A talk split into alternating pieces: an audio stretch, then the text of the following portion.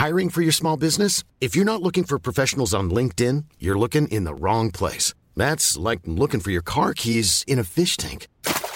LinkedIn helps you hire professionals you can't find anywhere else, even those who aren't actively searching for a new job but might be open to the perfect role. In a given month, over 70% of LinkedIn users don't even visit other leading job sites. So start looking in the right place. With LinkedIn, you can hire professionals like a professional. Post your free job on linkedin.com slash people today.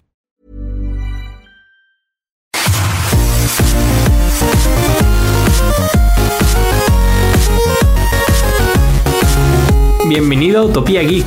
Aquí cabemos todos, gamers, geeks, otakus, no importa. Nada es verdad, todo está permitido. Dale play y diviértete con nosotros. Round one.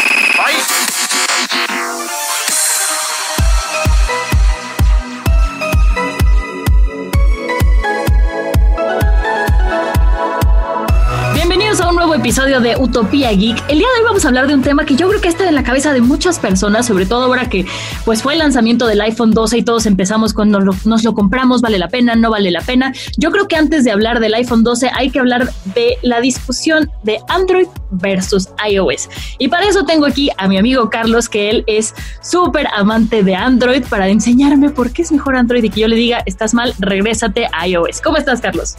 Hola, Monse, muy bien. ¿Y tú? Buenas tardes. Buenas tardes. A ver, platícame un poquito. Yo sé que tú eres ex Apple. ¿Por qué te fuiste a Android? Pues mira, fíjate que sí tienes razón. Si yo era ex Apple, de hecho hasta el día de hoy todavía tengo por ahí mis iPhones y están padres como pisapapeles porque son equipos, son equipos que ya no sirven. O sea, empecemos desde el punto uno. A ver. La, la variedad que tienes con, con Android contra la que tienes de iPhone. ¿Estás de acuerdo conmigo? Que solo Estoy son tres opciones. Estoy de acuerdo, pero vamos a clavarnos solo en gama alta, porque si nos vamos a hablar de Sí. toda la variedad que hay en el mercado de Android, nos vamos a ir a teléfonos de 600 pesos que no hay manera de comparar con un iPhone. Claro, y hasta desde la misma gama alta tienes para todos los gustos. Hay gama alta barata, Ujú. se oye muy raro, y hay gama alta muy cara. Económica, dicen. Económica, exacto. Eh, los ecosistemas en los que se puede emparejar cada uno. Siento que es más variado con Android. No estoy, no siento, estoy seguro que es más variado con Android que con iPhone. iPhone, iPhone te, te esclaviza a su marca desde que lo compras y es muy difícil que la gente se cambie de Android a, a, a, este iPhone y viceversa. Como que cada quien tiene su nicho. Sí, la transición de eh, iPhone a Android es más difícil, pero es más liberal. O sea, el cambiarte a Android encuentras un ecosistema completamente abierto, libre para hacer y deshacer lo que tú quieras. Eh, desde que como, eh, como Android es open, open source, eh, aplicaciones de terceros pueden entrar a meterle mano y mejorar las cosas y Android no, Android te tiene esclavizado a que solo ajá. con ellos, eh, pero eh, iOS solo puedes comprar con ellos para ellos y solo con ellos. Aquí sí tengo un punto a tu favor. O sea, sí tiene que ver con que iPhone o iOS es un poco, bueno, más bien, es completamente cerrado, ¿no? Entonces, las aplicaciones de terceros son complicadas, pero depende qué quieras tú como usuario. Porque si, por ejemplo, a mí no me interesa meterme a personalizar mi celular y quiero un celular que ya pueda usar, para eso está iPhone. O sea, iPhone no necesitas meterle mano. También algo que hay que comentar que es importante para todos los que nos están escuchando, que sean iOS, que no conozcan Android, es que no porque tú compres un Android va a ser igual. Cada marca tiene sus capas de personalización que hay que irse adaptando.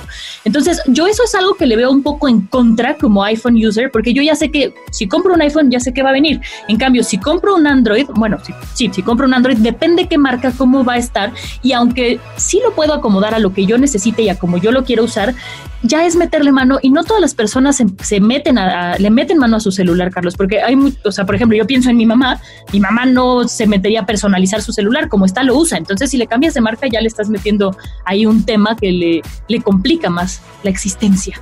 Sí, exacto. iPhone es para gente que no quiere pensar, definitivamente. Claro que no. que no quiere, no tiene creatividad y que no quiere cambiar absolutamente nada y que quiere que le llegue, le llegue ya el empaque hecho.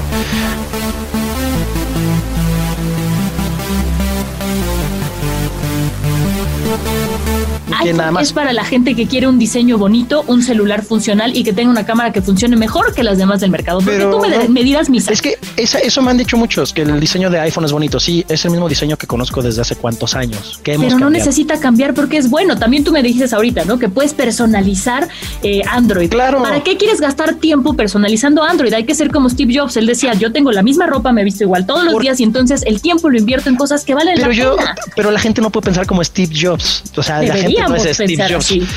Sí, pero no, yo un mes estoy de malas y quiero mi teléfono todo negro y oscuro y el siguiente mes estoy feliz y contento y quiero que sea completamente Para eso está el dark mode, ahí está tu modo oscuro.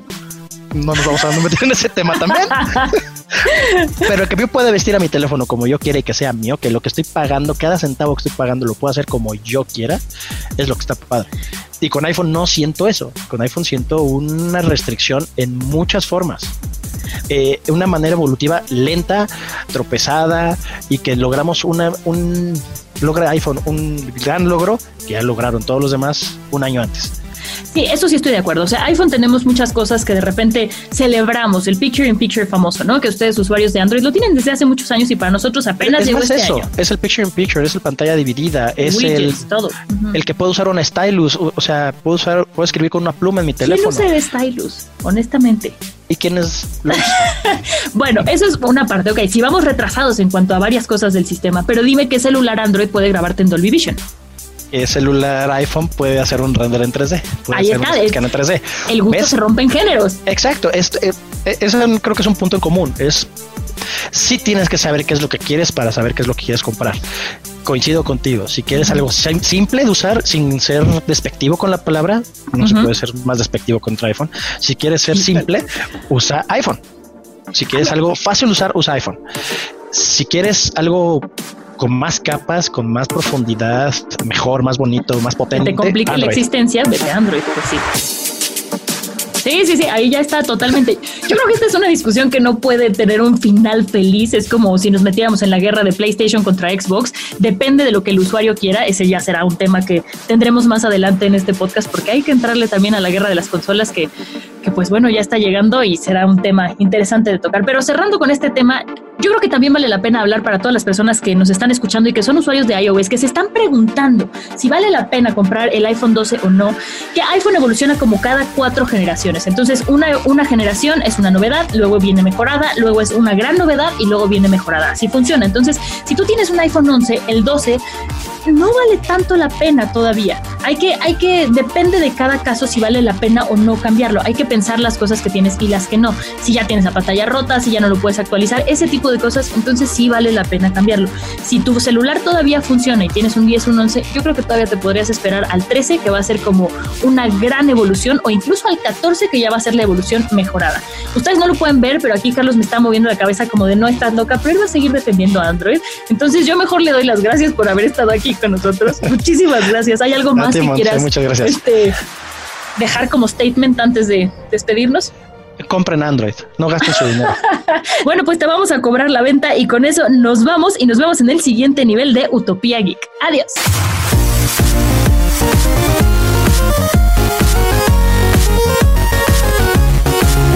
Aquí termina este nivel de Utopía Geek. Te esperamos en el siguiente la próxima semana.